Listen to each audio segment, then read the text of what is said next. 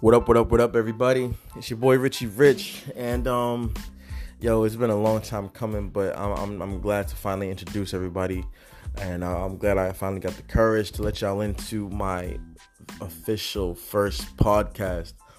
So, you know, this is just gonna be an environment where we can uh, we can talk about any and everything, A to Z, um, no filter. This is grown folk business. So you know, if you don't like what the fuck we saying, get the fuck out, tune out, listen to somebody else's shit. I don't want to hear it. And um, yeah, you know, it's um positive vibes only. You know, I always watch interviews, and I always like seeing you know how people think outside of their job title. So, you know, this is something I definitely always wanted to get into, and I like picking people's brains.